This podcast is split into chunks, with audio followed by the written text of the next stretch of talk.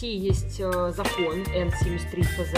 О, о, Сейчас еще раз.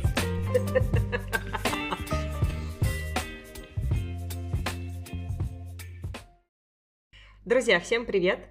А, в эфире подкаст «Искусство видеть» и мы, а, Саша Жирнова и Даша Бурцева. Те, кто присоединился к нашему подкасту только с этого выпуска, мы с Сашей бывшие экскурсоводы, которые работали в Петербурге и водили архитектурные экскурсии. Вот, сейчас мы разъехались по разным странам. Я в Сербии, Саша в Финляндии, и нам остается только вот так вот удаленно говорить и обсуждать э, Э, архитектуру, все, что касается окружающего нас э, каменного мира. Очень приятно познакомиться. Надеюсь, мы так или иначе заинтересуем вас архитектурой, особенно к этому важному дню, который мы сегодня будем обсуждать. Сегодняшний выпуск мы решили посвятить очень серьезной теме. Мы поговорим про сохранение культурного наследия. Этот выпуск выходит к празднику, к дню сохранения культурного наследия. А он празднуется ежегодно 18 апреля. И сегодня мы расскажем про историю праздника, проговорим про те организации и ассоциации, которые занимаются сохранением архитектуры, сохранением наследия. Ну и, конечно, обсудим кейсы, а, в которых мы принимали участие, либо кейсы наших знакомых о постановке зданий на учет. Будет много интересного, но и серьезного тоже. Поэтому приготовьте ваши уши и погнали!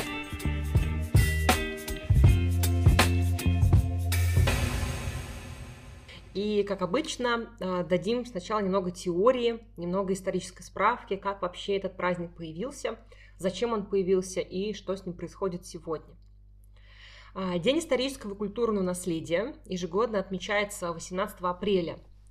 А, этот праздник впервые ввели, так скажем, да, в нашу жизнь в 1984 году, то есть относительно недавно, с целью привлечь внимание общественности, привлечь внимание широких масс к вопросам защиты и сохранения культурного наследия. А также этот праздник дает нам возможность узнать что-то больше о многообразии э, культурного, природного наследия и, конечно же, узнать о том, какие силы прикладываются для защиты и сохранения. А, много разных видов наследия существует в мире. Мы с вами сегодня, конечно же, будем говорить про архитектуру, только про нее. А, и очень-очень много разных ассоциаций существует, которые занимаются сохранением а, и популяризацией наследия архитектуры. Собственно, организация, которая установила этот праздник, называется ICOMOS – латинскими буквами. Это Ассамблея Международного совета по вопросам охраны памятников и достопримечательных мест.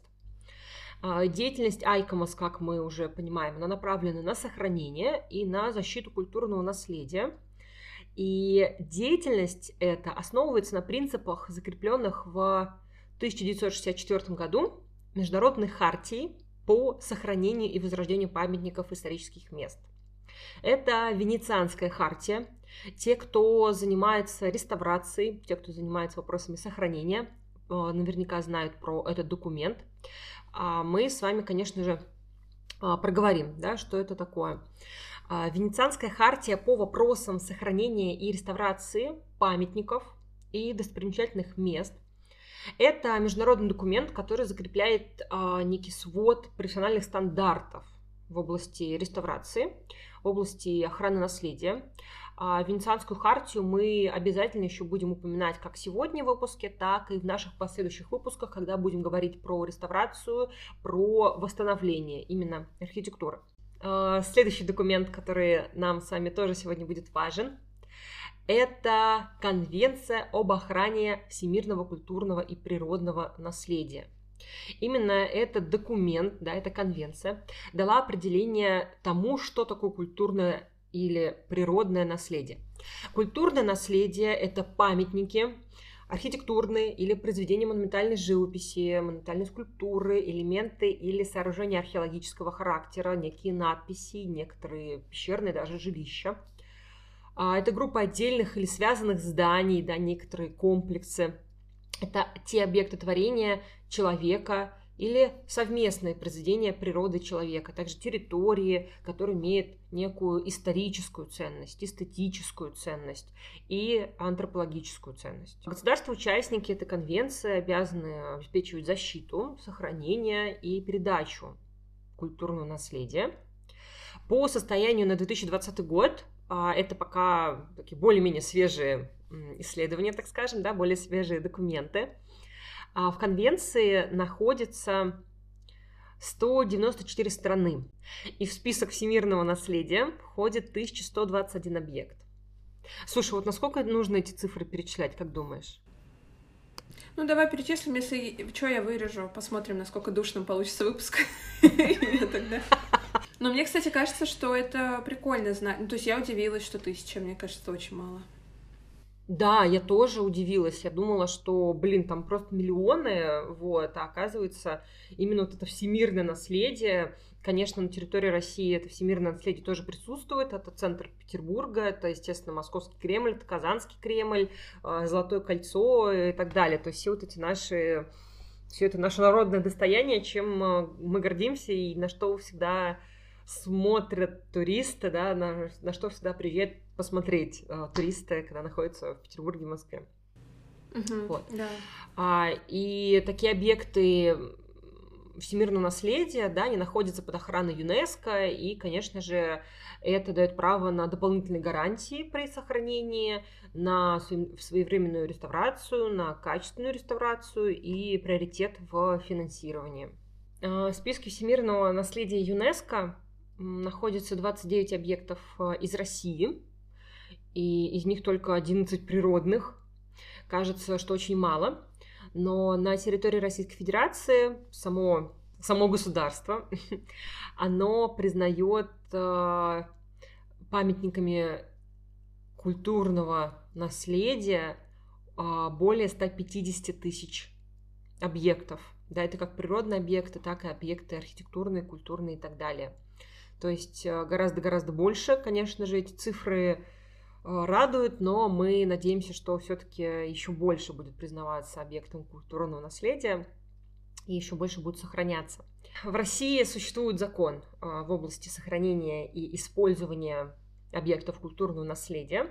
Это федеральный закон от 25 июня 2002 года об объектах культурного наследия народов Российской Федерации.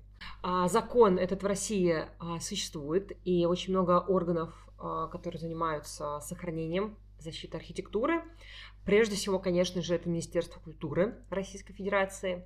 Но если говорить точечно про города, в каждом городе России обязательно есть орган исполнительной власти, куда можно обратиться с вопросом о постановке здания на охрану, о защите этого объекта.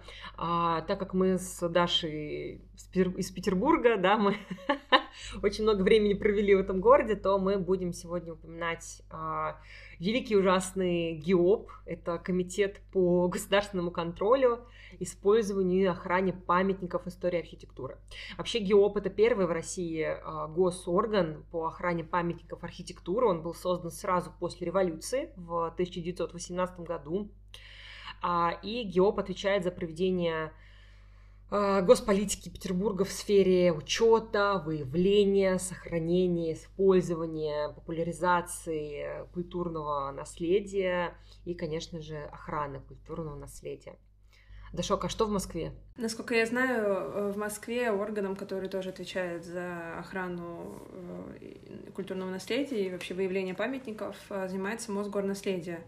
Ну, тоже министерство, которое охраняет памятники. Кстати, ты знаешь, что оказывается, вот любой человек, э, любой гражданин может подать вот это заявление на выявление памятника с 2015 года. Так недавно? Я думала, угу. это... Я это думала, да? это давно можно сделать. Нет, вот приняли э, такой закон, что ну, разрешили подавать, э, точнее, разрешили простым людям, обывателям, наблюдателям подавать э, вот то, что делала ты, о чем мы попозже расскажем, да, э, собирать всю эту информацию о здании и отправлять весь этот огромный готовый документ по выявлению памятника с 2015 года. Ну да, вообще на самом деле не так давно. Но я считаю, что это очень круто, потому что, ну, все-таки, когда есть низовая инициатива, да, когда простой гражданин, просто вот человек может подать заявление, обратить внимание хотя бы, да, там, может быть, у него будет недостаточная экспертиза в чем-то, но, по крайней мере, просто обратить внимание, как-то здание это сделать более заметным, тем более сейчас в эпоху соцсетей это все гораздо круче можно развернуть, гораздо круче можно популяризировать а, и поднять некую волну, а, которая ну, повлияет в дальнейшем на защиту этого здания. Хотя, конечно, мы еще проговорим тоже про СКК, вот, но тем не менее, как будто бы сейчас а, у нас чуть-чуть побольше инструментов, чтобы а, здание можно было признавать. Ну, вообще, э, мне кажется, это основной инструмент гражданской инициативы, потому что когда есть какие-то люди, которые назначены, грубо говоря, сверху, да, чтобы отслеживать, а, что мы сохраняем, а что мы не сохраняем, а, во-первых, это всегда дефицит рук и глаз, то есть, э, ну, обычно это ограниченное количество людей, я так понимаю, они не справлялись просто с этим до 2015 года, как минимум, чтобы за всем этим следить и что-то делать. А город — это все таки горожане, и, конечно, очень важно этот диалог настраивать, и чтобы люди могли участвовать вот в этой такой общественной все таки в этом общественном процессе. Как раз можем а, перечислить несколько общественных организаций, которые занимаются в России в разных городах, а, защитой, ну и вообще наблюдением за памятниками, потому что главная задача, кажется, сейчас это как минимум наблюдение, чтобы э, мы вообще видели картину, как э, здание там живет, э, занимается им кто-либо, не занимается, э, выявлено оно вообще имеет ли статус или нет. Э, есть, э, ну давайте сначала про Москву скажем, потом про, про остальные города, что мы знаем. В Москве э, есть общественное движение, которое называется Архнадзор. И э, это очень классное движение, потому что, ну, это такое добровольное объединение горожан, где, в которое можно вступить, э, значит, с указанием того, где ты живешь и по каким маршрутам ты ходишь, потому что Архнадзор собирает людей в разных районах, чтобы они могли на своем ежедневном маршруте до работы, до магазина или куда-то еще посмотреть на те здания, которые сейчас находятся либо под угрозой сноса, либо за которыми лучше просто понаблюдать. Вот. И таким образом собирается такая вся сетка по городу, Э, значит, таких э, просто наблюдающих людей, которые в нужный момент, если что, предупредят, а, там, не знаю, о неожиданном сносе или о каких-то, может быть, о каком-то вандализме. Вот. В Петербурге такой, как бы, тоже общественной организацией, у которой более длинная история, чем у Архнадзора, является ВОПИК, это Всероссийское общество охраны памятников истории и культуры. Да, важно проговорить, что ВОПИК есть э, в регионах также, то есть не только в Петербурге, в разных городах. В Самаре, собственно, я знаю, что там очень активно тоже ВАПИК выступает а, и обращает внимание на какие-то проблемные места. Вот, в частности, элеватор самарский, вот постер, на фоне которого я всегда вещаю, а, как раз-таки тоже ВАПИК всегда обращает внимание, что с ним происходит. Недавно был прецедент с, с началом сноса этого элеватора – пока все остановилось, пока все замерло, но вот Вапик первые вообще раструбили в соцсетях а, о том, что происходит что-то неладное. И спустя только очень много часов, то есть в воскресенье ВКонтакте в АПИК появилась информация, и в понедельник только в 12 часов дня появилась первая новость о том, что с элеватором идет, а, идет разборка, да, идет снос. Вот, то есть э, в АПИКа прям, типа, всегда это про Э, про замечания, про обращение и про то, чтобы вот как-то вот разбередить настроение, чтобы поднять э, какой-то важный вопрос.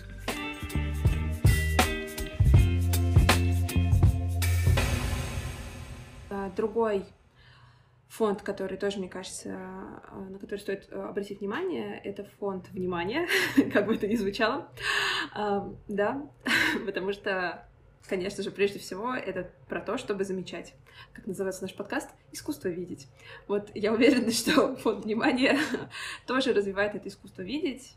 Вот, и внимание собирает э, средства для того, чтобы потом направлять их в э, реставрацию, да, или, там, не знаю, в какое-то, какое-то восстановление памятника. помогает его спасти от разрушения. Вот, очень вам советую тоже зайти на сайт э, фонда внимания, потому что он очень э, интересный, очень классный, и там э, есть подробная инструкция, как можно составить вот это вот обращение комитету по охране памятников. Вот, они там очень доступны и очень симпатично объясняют все последовательные шаги, весь алгоритм действий.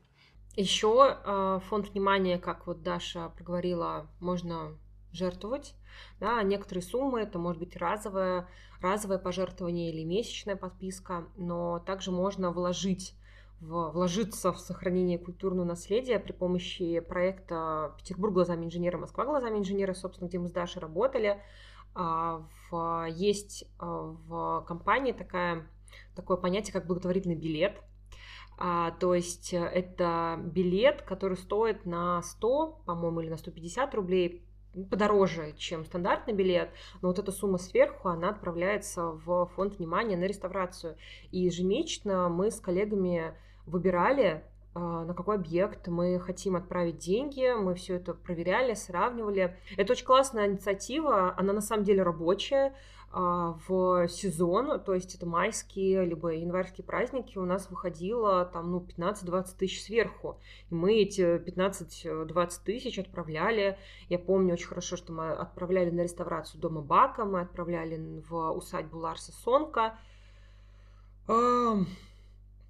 ну, в основном это были петербургские, московские какие-то объекты, да, то есть мы старались все-таки исходить от э, места, где мы сами проводим экскурсии, чтобы экскурсант, вот он шел по городу, видел объект и думал, что ой, круто, я тоже вложился в это дело, мне тоже на это смог повлиять, и благодаря там моему небольшому вкладу, но тем не менее вкладу, э, это здание отреставрировано. Из других низовых инициатив э, стоит сказать про Том Сойерфест. Очень классный фестиваль, который тоже занимается восстановлением исторической среды силами ну, волонтеров и, конечно, тоже спонсоров.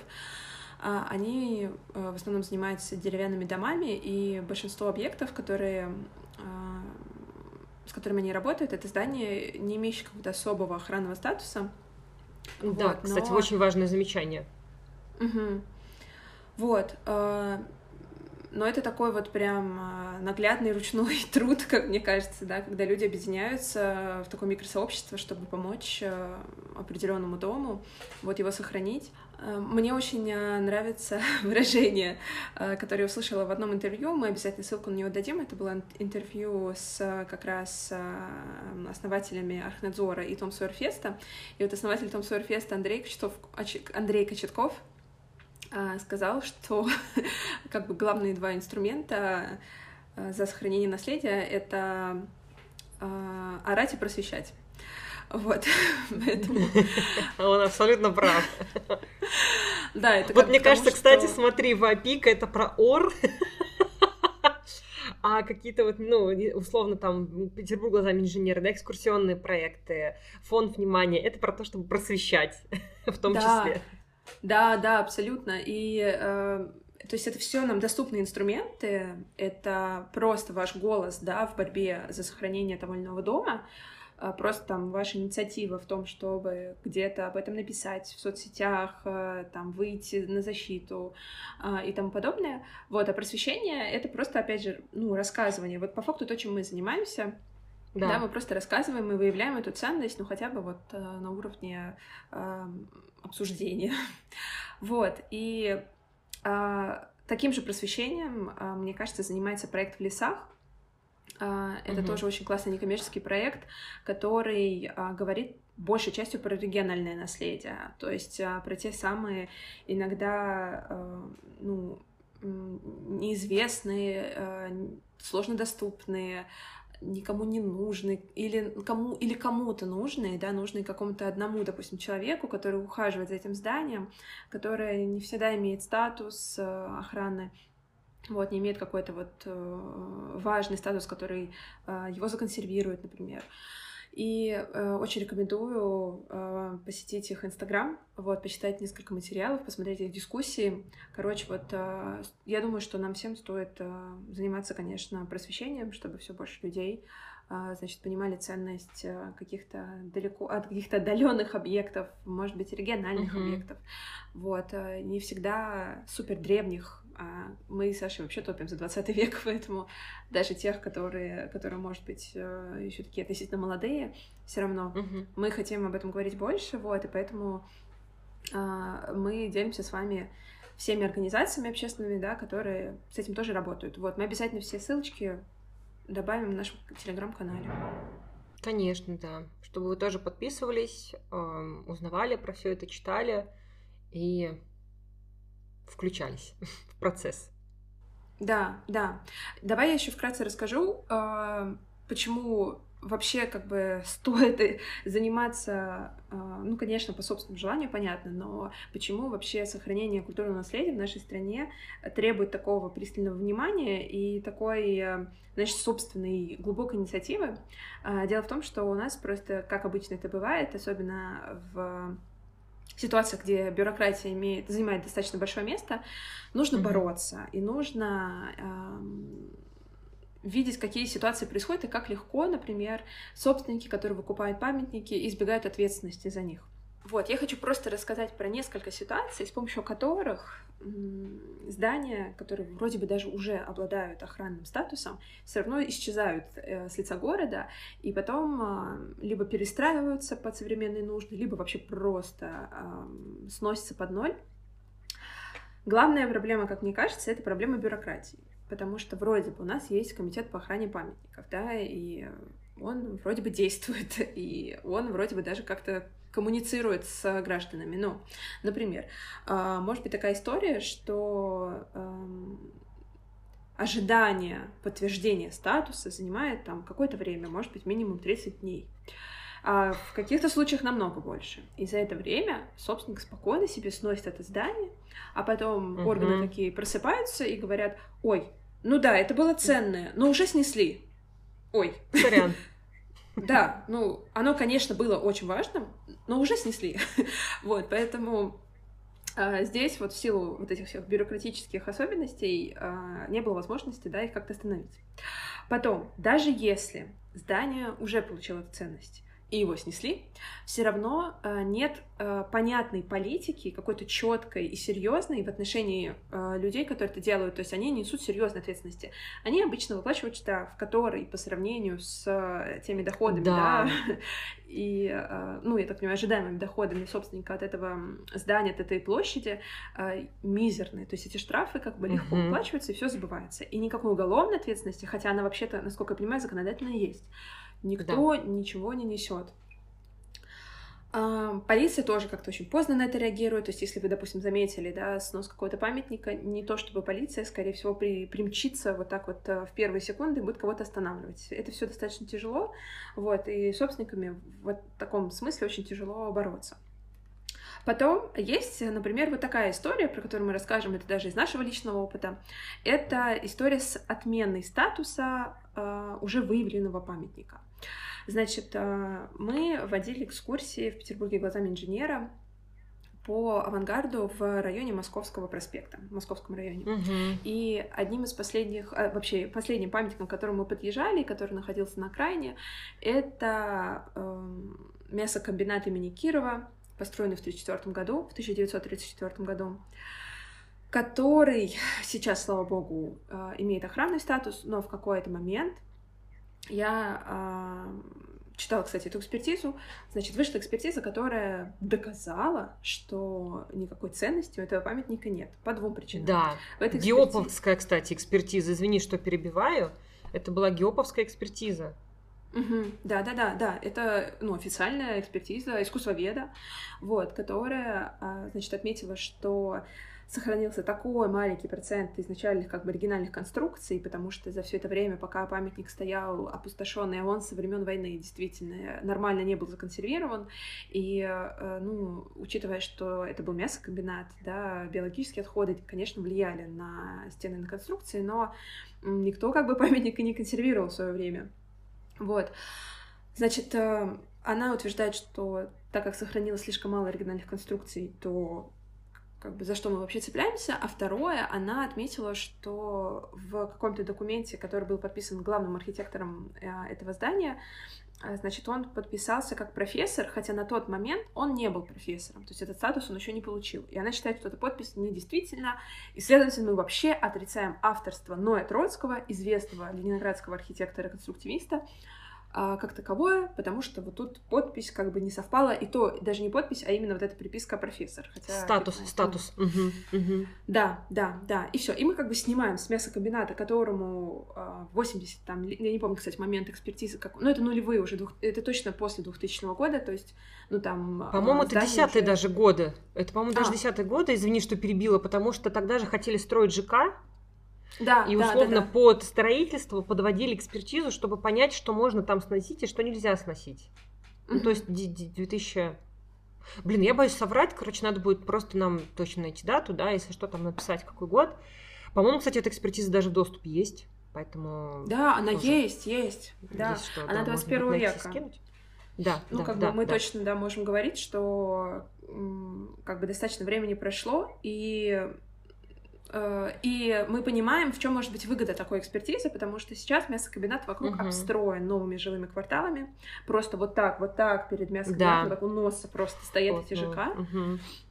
Да, и как я нашла, значит, информацию, э, которую поделился Павел Гнилорыбов, что есть такие вот эксперты, киллеры, как он их назвал, эксперты-киллеры, которые аккредитованы Минкультом, Министерством культуры, и они пишут вот такие вот экспертизы, э, имеют они на это все полномочия, да, как бы э, статус им позволяет такое писать, вот, которые просто снимают как бы ценность э, с объекта и позволяют спокойно сносить его или что-то перестраивать. Слава богу, мясокомбинат не снесен, хотя там были пожары, и вот это тоже да, один, как, я, как мы подозреваем, это один из способов избавиться от здания, устроить построить там э, пожар. пожар. Возникновение, причина возникновения пожара никому не известна, конечно же, и конечно, просто да. здание наполовину сгорает, а, ну, в лучшем случае. Да. Еще проблема в том, что как раз-таки если здание не в очень хорошем состоянии, его не консервируют, и оно просто разрушается. То есть снег, снег дождь никто не отменял, влагу, тем более, если мы говорим про Петербург, никто не отменял.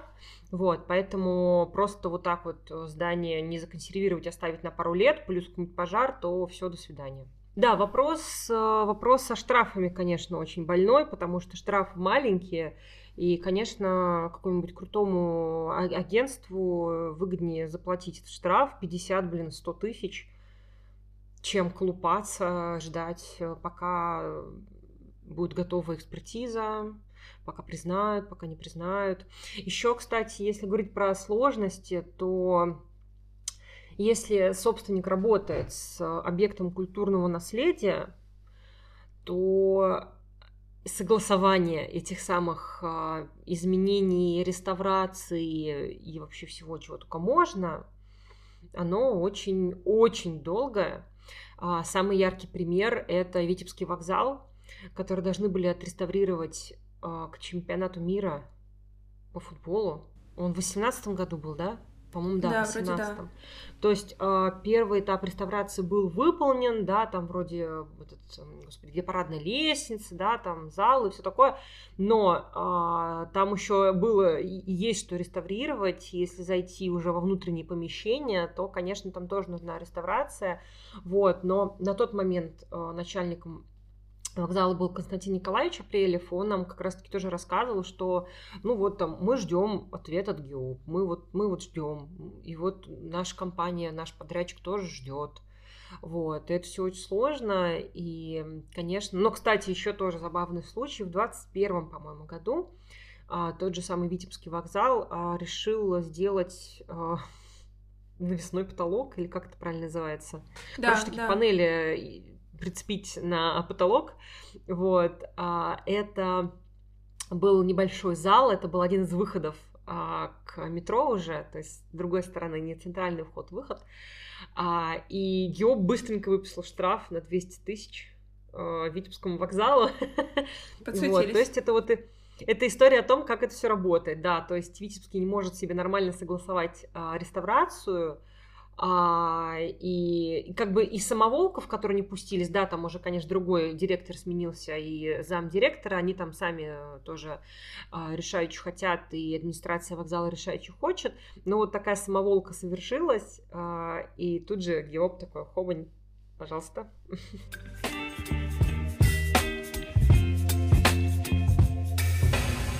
Давай, может, ты расскажешь про свой опыт, а, так сказать, а, поговорим с очевидцем этой ситуации, с человеком, который решил войти в мир защиты памятников архитектурного наследия. И не может из него выйти.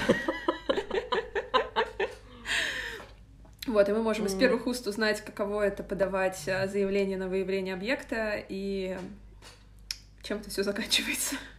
Чем это все заканчивается? Да. Вообще, э, начну издалека. Э, чем я занималась? Я занималась постановкой на учет э, яхт-клуба на Петровской косе. В Петербурге. Это да, спасибо. Ну, я на всякий случай. Да, да, да, это место, где на самом деле не все петербуржцы были, коренные петербуржцы.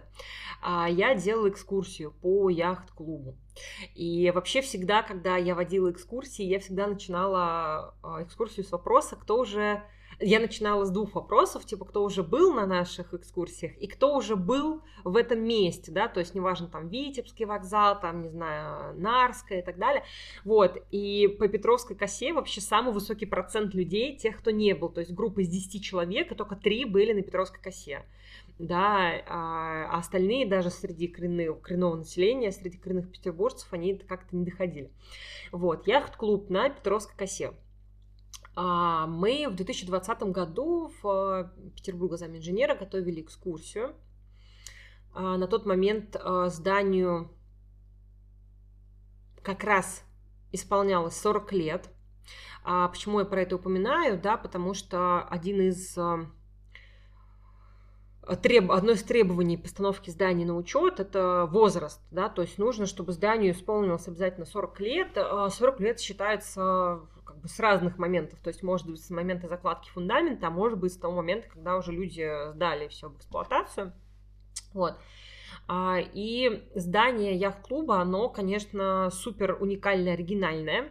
Вообще, если вы сейчас полезете читать, ну, во-первых, да, там фотографии мы все скинем тоже, если вы полезете читать статьи, ребята, не верьте никому, кто говорит, что здание яхт-клуба такое же, как яхт-клуб в Таллине, это вообще не так.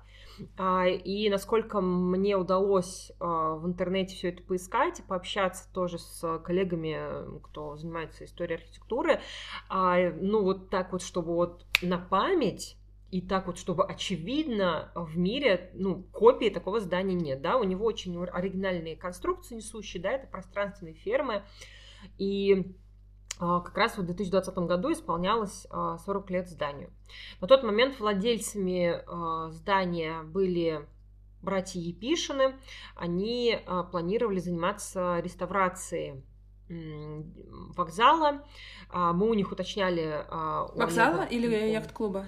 А, я, а, я Я думаю, они еще и вокзал реставрируют. Да, да, да, да. А, планировалась реставрация, планировалось а, заново открыть а, яхт-клуб. А, и а, на вопрос о том, как вообще здесь будет происходить застройка, нам сказали, что, собственно, это водоохранная зона. То есть вот если а, вспомнить территорию Петровской косы, не помню, к сожалению, речку, там такая речка, то ли черная называла, нефтян, не, по-моему, нефтянка, там просто вообще до этого там был нефтепер... нефтеперерабатывающий завод, производство, и туда все отходы сливали. Ну, в общем, там есть такая э, речка, которую часть уже, к сожалению, там э, заложили а, засыпали, засыпали, вот. А, и до речки там идут ЖК, идут, идут, идут, но потом как раз-таки после речки начинается водоохранная зона на том месте, где сейчас находится как раз яхт-клуб, а, там часть еще каких-то таких временных а, построек. Вот. И нам сказали, что застраиваться ничего не будет. А, и на вопрос о сносе нам сказали, что сносить дороже. Вот, поэтому как бы тут непонятно, да, то есть, ну, сносить никто не будет. Вот, все супер. Потом в 2021 году рядом с яхт-клубом горит ресторан «Парус». Uh-huh. А, и вот тогда мы уже, что называется, напряглись очень сильно. и я стала составлять это заявление.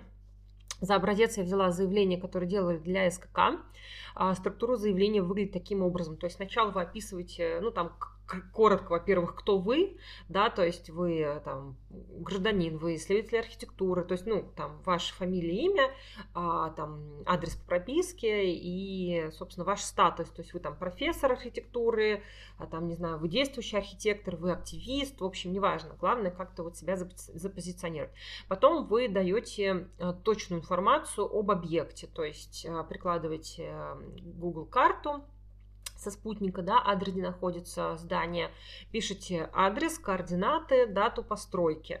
И дальше уже начинается историческая справка, где нужно описать, собственно, что было на этом месте до постройки здания, а, здание в какие годы было построено, а, и прикладывайте тоже фотографии. То есть э, очень важно тоже иметь э, планировки, иметь доступ да, там, к архивным фото, фотографиям, чтобы это все можно приложить. И следующий раздел идет уже как раз-таки а, историческая ценность, архитектурная ценность. Ну, в общем, вы расписываете, в чем ценность э, того или иного здания, которое вы хотите поставить на учет, да, который вы вот подаете заявление.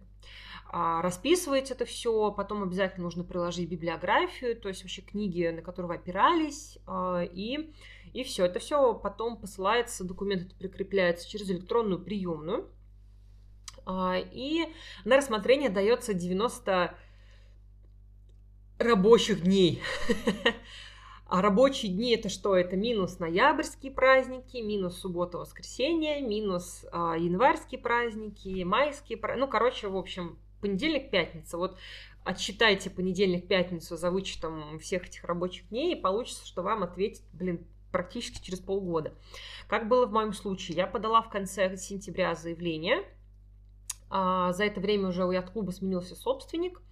И э, в, как сейчас помню, 7 апреля 2022 года я получила ответ от ГИОПа. А на самом деле потом я общалась со своей а, приятельницей, она мне сказала, что я могла бы подать апелляцию на задержку ответа, потому что Вау. они должны были ответить гораздо раньше. То есть я рассчитала по календарю, по калькулятору типа рабочих дней, они должны были мне дать ответ еще в феврале, вот, в конце февраля, там как раз 20-23 э, февраля вот, но дали мне ответ э, в апреле. Вот, все хорошо. А, здание яхт-клуба признали памятником, то есть мне дали ответ, что на основании а, заявления такого-то, такого-то дали э, яхт-клубу памятник э, объект культуры, статус объекта культурного наследия. Вот. Но а, цифры в заявлении это не мои цифры, это не мое заявление. То есть а, по итогу потом, как а, я, опять-таки, это такая информация внутренняя, но как бы это не прям сто процентов подтвержденная, признали памятником не по моему заявлению, а скорее всего по заявлению, которое подавал Союз архитекторов. Причем здесь вообще он. А, дело в том, что как раз-таки в конце февраля активисты и Союз архитекторов, они, точнее, не так, в конце февраля а, Союз архитекторов составляет список а, модернистских зданий, которых они хотят включить а, в объекты культурного наследия, которые они хотят поставить на охрану.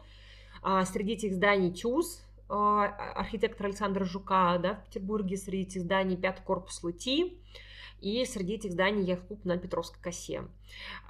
И заявление, по которому яхт-клуб признают памятником, оно было подано 27 февраля.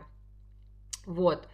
Поэтому, как бы, это вот, ну, такие вот, как бы, так скажем, построены логические цепочки, что здание признали памятником на основе э, заявления не моего, но, тем не менее, признали. То есть мне как бы было важно то, конечно, я могу там ходить, бить себя в грудь и говорить, что там по моему заявлению признали. Я надеюсь, на самом деле, что мое, мое заявление как-то повлияло на это тоже. Да, вот, да. Но, э, в принципе, мы старались как-то вообще активно про это говорить, про признание, про реставрацию. Сейчас у яхт-клуба другой собственник, э, судя по всему, достаточно адекватный и нацеленный на развитие территории, поэтому только флаг в руки вообще. А какой итог можно из этого сделать? Во-первых, а, что всегда нужно пробовать. И, как говорится, лучше попробовать, чем не попробовать. Попробовать и пожалеть, чем не попробовать и пожалеть. об этом. Вот. А, во-вторых, а, конечно, лучше, если у вас есть, если вы, так скажем, если у вас есть выход на какую-то организацию, с которой вы можете обсудить вопрос и подать, потому что и еще лучше, если это будет какая-то гос организация. Потому что частные компании, ну, вроде как бы частная инициатива, но там как бы не всегда берут во внимание.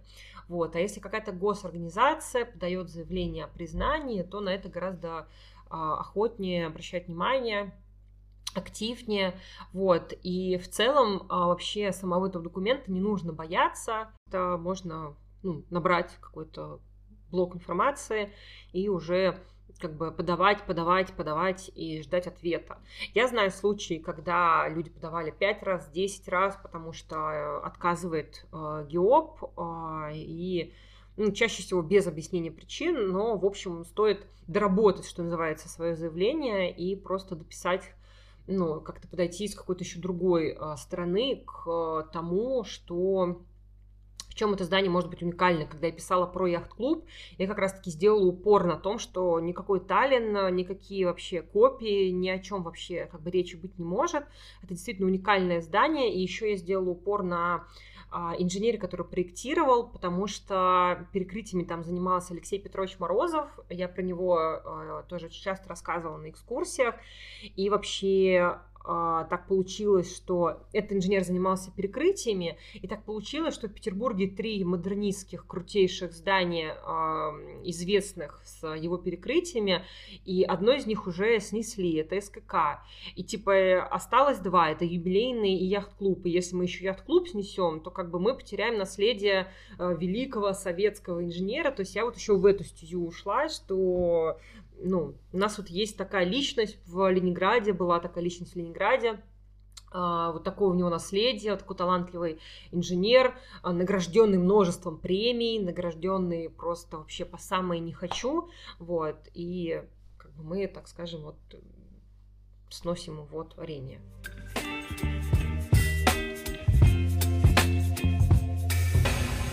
Если мы говорим про архитектуру как объект культурного наследия, то на самом деле не только само здание целиком может являться ОКН, объектом культурного наследия, но и какие-то его части.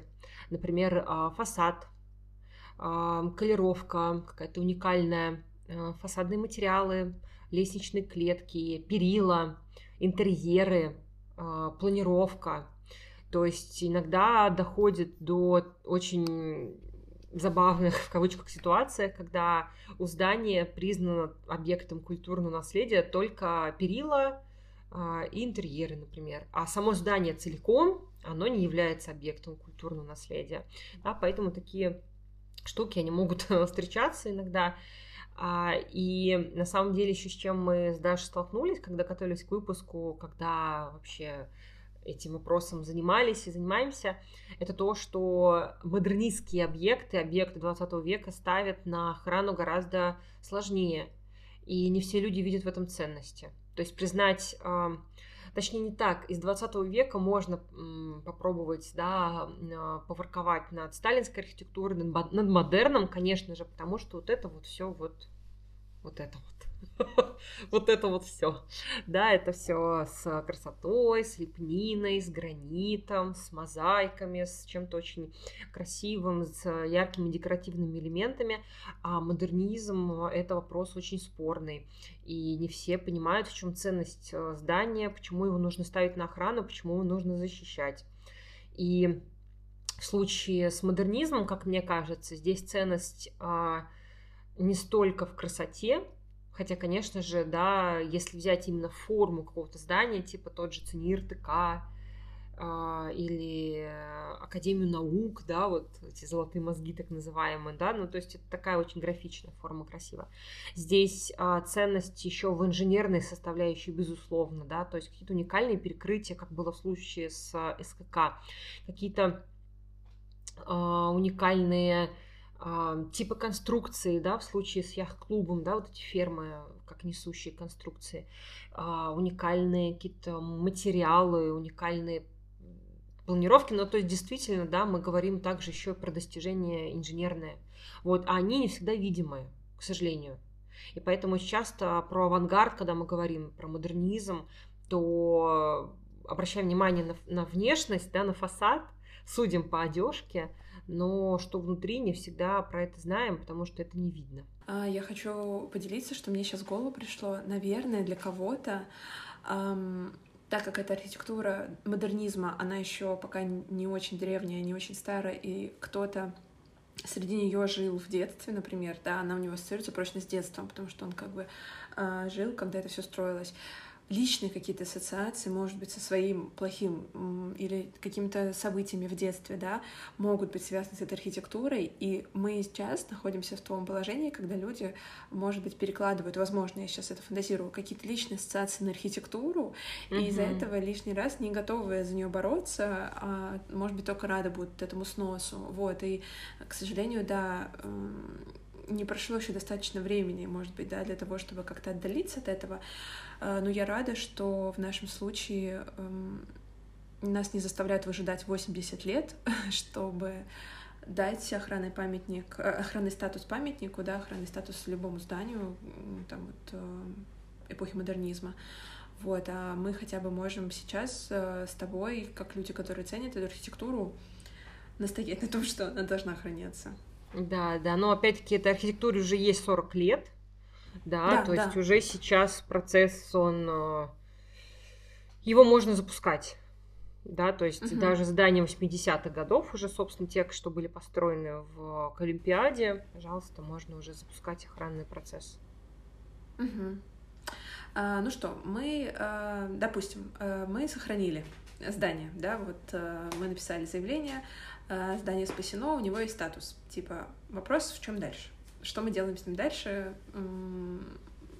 Понятно, что а, Дальше наступает а, оценка да, состояния этого здания, и мы а, выбираем, что мы с ним делаем, потому что есть тоже несколько методов работы с э, постройкой это либо консервация, то есть э, просто защита от осадков, да, и охрана этого здания от людей, которые могут там случайно зажечь огонь и устроить пожар. Вот. Потом э, это может быть реставрация, да, когда мы уже с готовым материалом работаем и просто обновляем по документам, по сохранившейся документации, по проекту, обновляем фасад, мозаику, какие-то детали. И это может быть реконструкция э, в случае, если это объект, который уже очень много потерял, и uh-huh. ну, приходится, да, на, опять же, на базе документов заново это выстраивать или какую-то часть перестраивать. Но тут вот тоже очень тонкий момент, конечно, с этим. Часто реконструируют какие-то вещи, которые не надо было реконструировать, потому что все было окей. вот, но да. это вот, да, деньги, это все про деньги.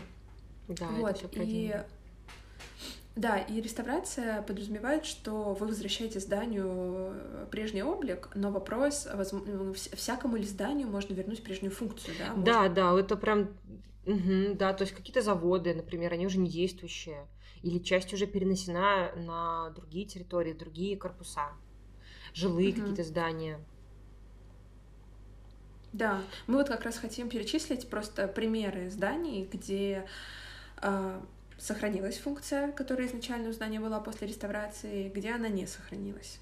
А, ну, одним из а, самых, по-моему, известных за последнее время кейсов это дом Наркомфина, а, здание 20-х годов, 1920-х годов, а, которое изначально строилось как жилой дом, и сегодня сохраняет такую функцию, и квартиры хотел сказать, всем доступны, но, конечно, не по цене не всем доступны. Вот. Ну, то есть, э, в любом случае, у дома сохранилась его изначальная жилая функция. А другое дело, что общественный блок, который присоединен к нему переходом, конечно, претерпел изменения, но глобально он все еще общественный, и э, все, что, наверное, могли сделать, сделали. А, ДК Кирова в Санкт-Петербурге, Дворец культуры, по которому водила я экскурсии, тоже сейчас а, переживает такой, как мне кажется, длительный этап ревитализации. Он всегда был домом, дворцом культуры. Мне кажется, у многих советских домов а, культуры ну, более-менее сохранилась их начинка, потому что это во многих регионах до сих пор очень важная а, такая центральная точка инфраструктуры, где будут детские кружки, где будет спортзал, где будут всякие выступления, концерты. Ну, ДК не пропал, а, мне кажется, из нашего городского контекста до сих пор российского. Uh-huh. Вот, и поэтому, наверное, им проще всего сохранить свою изначальную функцию. И в случае ДК Кирова это сложно, потому что это огромное здание, и туда надо вкладывать огромное количество денег, и надо находить какие-то более актуальные сегодняшним э, запросам и современным поколениям да, э, задачи, какие-то интересные решения, находить более наверное, более привлекающие, что ли, мероприятия, потому что само здание находится не совсем на стыке, да, каких-то транспортных удобных путей. Вот, поэтому э, сложности есть, но мне нравится, что собственники в целом настроены на такую э, сознательную работу, вот, и я надеюсь, что когда-нибудь ДК Кирова станет э, прям центром притяжения на Васильевском острове, и там можно будет найти вообще досуг абсолютно для разного, для разных запросов. Вот. Да. И еще, конечно же, здесь нужно вспомнить библиотеку Алвара в Выборге, изначально библиотека, да, она была построена в 1934 пятом, пятом году. Вот. И ее с 90-х годов, с конца 90-х годов, она была в очень плохом состоянии, разрушена полуразрушенном таком состоянии, да, потому что все-таки она пострадала э, отчасти во время Великой Отечественной войны, а, там были проблемы с а, кровлей, все потекало, были проблемы с отоплением. Вот. А с конца 90-х годов эту библиотеку реставрируют, а, реставрируют совместно с силами а, Финляндии, России. Также подключился фонд, фонды Алваралта из Италии и подключился фонд архитектора Миса Вандероя. Вот. А это отреставрировали, функцию, естественно, всю сохранили. А, и там также есть и детский отдел, и газетный отдел, и читальный зал, и те же самые световые окна, все 58 штук сохранены, все в порядке. А, тот же волнообразный зал, поэтому там вот прям вот тютелька в тютельку, что называется, функция, она как была, так и осталась. Все залы, все архивы, все на своих местах. Ну вот у меня есть любимый проект, э, который, к сожалению, потерял да, свою изначальную функцию, но приобрел не менее классную. Сашок, расскажи, ты как фанат э, этого города, как мне кажется. О, это ты про Самару, да? О, не, ну может, это... ты не фанат, но ты такой защитник. Ну да, да, да, да. Популяризатор, так сказать, родного края. Это фабрика кухни в Самаре. Просто, ребята, это отвал башки. А, про фабрику кухню отчасти мы упоминали мы рассказывали в первом выпуске, а, давали статью в нашем телеграм-канале. А, фабрика кухни в Самаре, она очень оригинальная, уникальная. Ее еще в народе называют серп и молот, потому что вот она действительно повторяет а, форму серпа и молота. Она до середины 90-х годов работала как фабрика кухня. Часть сил, конечно, производственных уже все это позакрывалось, но там была столовая, там был магазин, Э, ну, с продуктами, с полуфабрикатами. У меня мама туда ходила за капустой квашеной. Вот. А сейчас а, в фабрике кухни ее реставрируют, и а, по прогнозам уже в ноябре 2023 года там откроется филиал Третьяковской галереи. И выставлять там будут не что иное, как искусство авангарда то есть э, часть коллекции, которая будет, да, которая сейчас есть в Третьяковке, где-то в запасниках, а это переедет в Самару, и это будет а, такой центр притяжения, культурное место, именно подвязанное на искусстве авангарда, на архитектуре. Я считаю, это крутейшее просто приспособление. Может быть, да, где-то, конечно, какие-то а, помещения, ну, изначально, да, когда мы строим музей, мы подразумеваем какую-то определенную планировку, вентиляцию и так далее, и так далее. То есть все-таки здание не совсем приспособлено как музей, но мне кажется, сейчас то, что с ним вот делают, это просто лучшее решение. Это вот прям звезды сошлись, вот, и я очень верю, что Самара станет очень классным центром притяжения, а, в том числе и за фабрик кухни, и за Третьяковки. Да, да, очень надеюсь, очень рассчитываю. А, но мы с Сашей заметили, что э, те здания, которые мы подобрали и про которые мы вспоминали, каждый раз о том, а, э, в контексте того, что здание сохранило там свою изначальную функцию, да, отреставрировано и продолжает работать, а, мы говорим в основном про памятники 20 века и в основном авангарда. И мы стали думать, а есть ли какие-то здания, которые были отреставрированы, но э, получились совсем другое содержание. И я вспомнила, что я успела поводить экскурсии по Варшавскому вокзалу в Петербурге.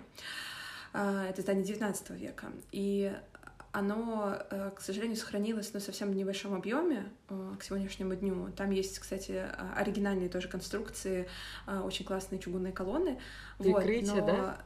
Да, да, перекрытие, да, да, да, очень это все э, выглядит классно сегодня, это можно сегодня посмотреть наконец-то, потому что я водила здание, э, я водила экскурсии по зданию, которое было на, на этапе стройки. Вот, там внутри э, меняли интерьер, опять же, меняли, потому что там как бы оригинального мало чего сохранилось.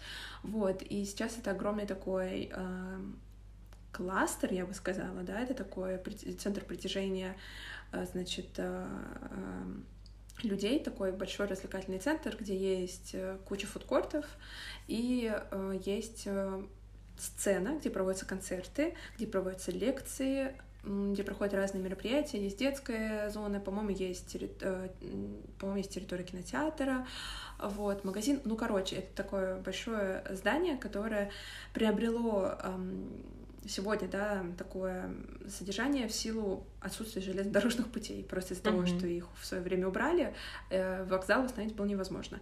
Вот, поэтому мне кажется, это супер классная история того, как э, смогли придумать для большого зала, но все-таки вокзал, да, это а, огромное перекрытие больших таких территорий, больших площадей, вот, могли, смогли придумать какую-то актуальную для сегодняшнего времени историю. Я надеюсь, что я смогу посмотреть э, на то, во что это все превратилось. А, сейчас пока тем, кто живет в Петербурге или в Москве, рекомендую туда съездить, посмотреть, может быть, прислать нам фотки. Мне было бы очень интересно. Но, как я видела проект, мне показалось, что это, ну, стоящая история, uh-huh. потому что мало чего можно было, наверное, еще придумать. Слушай, я согласна, да. И как человек, который очень часто уезжал с Балтийского вокзала и приезжал, а, вот в этом регионе, так скажем, где-то поблизости нету мест, где ты можешь переждать, а, там, подождать электричку, просто посидеть, поработать, э, то есть тебе либо идти, ну, как бы это так далековато, идти до Троицкой библиотеки, по-моему, она так называется, да, либо тебе идти в Вольчика, но как бы там все равно, то есть там поток, там достаточно такое много людей, вот, а тут э, просторно, есть фудкорт, э, по-моему, насколько я помню, там хотят коворкинг тоже открывать, то есть для этого региона, я считаю, это очень круто, и вот это децентрализация, так скажем, да, культуры и каких-то общественных пространств, она прям круто, круто, мне, мне нравится. Да, и еще, когда мы с Дашей говорили про реставрацию, когда готовились к этому выпуску, а, мы вспомнили, я вспомнила, Даша обнаружила а, просто, не знаю, наикрутейшее, великолепнейшее э, здание. Это здание элеватора в Кейптауне, который, а, он был построен в 1924 году. А, его э, не снесли, его отреставрировали, и часть а, элеватора отдали под музей современного африканского искусства, а часть отдали под, э, оформили под отель. А, мы в телеграм-канале сделали пост про этот элеватор и прикрепили ссылочки на концепцию и на итоговый результат э, фотографии, зайдите обязательно посмотрите. Это просто, это вот моя мечта. Я мечтаю туда поехать, посмотреть. А, и это действительно стало очень модной, очень модной, очень крутой точкой притяжения для туристов. Вот я считаю, что такие объекты отреставрированные, это очень классное как раз-таки место, куда направленно там вводят экскурсии, да, вводят туристов, сами туристы, самостоятельные путешественники приезжают и все это отсматривают. Вот, поэтому, конечно, а, есть э, у собственников минусы, да, если они владеют объектом культурного наследия, да, это все согласовать 500 лет, это все займет, но есть огромный плюс, если все сделать по красоте и грамотно, то это отобьется, это отобьется и статусно, это отобьется, ну, я догадываюсь все-таки, что деньгами это, ну, как будет отбиваться, да, там, я не знаю, сколько в Новую Голландию вложено, и ну, мне кажется, то, сколько там людей в празднике, ну, это очень хорошие деньги приносит. Вот. А, это денежные, это статусные, да, это культурные, культурный статус, опять-таки, да, поэтому это действительно очень хорошая история, и очень хочется, чтобы это понимали люди, да, то есть, что они себе обеспечивают, по крайней мере, как это, имя на несколько десятилетий вперед.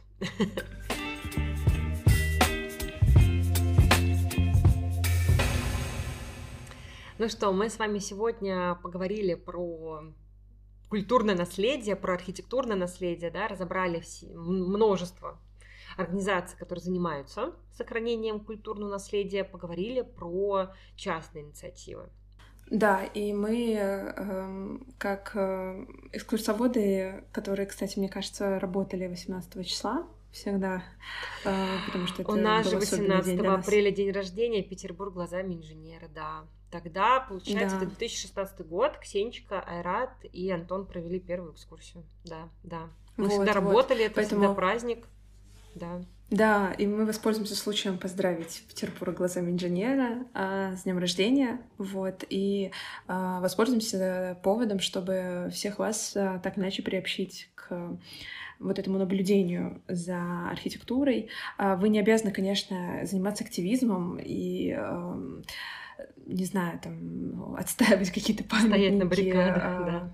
Да, стоять на баррикадах, а, кому-то писать, что-то заявлять, но мне кажется, мы как минимум можем с вами научиться их замечать, а, научиться понимать их ценность, вот, наблюдать за ними, и а, мне кажется, это лишний раз возможность высказать нашу гражданскую позицию, вот, и отстаивать то, каким мы хотим видеть город.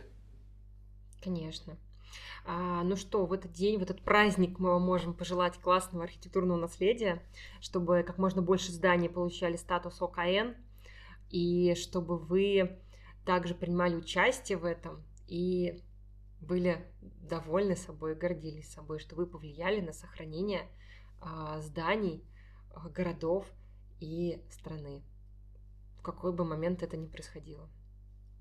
Да, да, и подписывайтесь на наш телеграм-канал, потому что мы э, сразу после выхода выпуска э, будем делиться материалами, будем делиться ссылками на сами фонды, на какие-то интересные э, статьи исследования, и будем говорить дальше, вообще обсуждать эту тему. Наверное, мы всю неделю вот этого растянем этот праздник на всю неделю, вот, и посвятим ему наш контент в Телеграме. Так что обязательно подписывайтесь. Вот, до новых встреч! thank you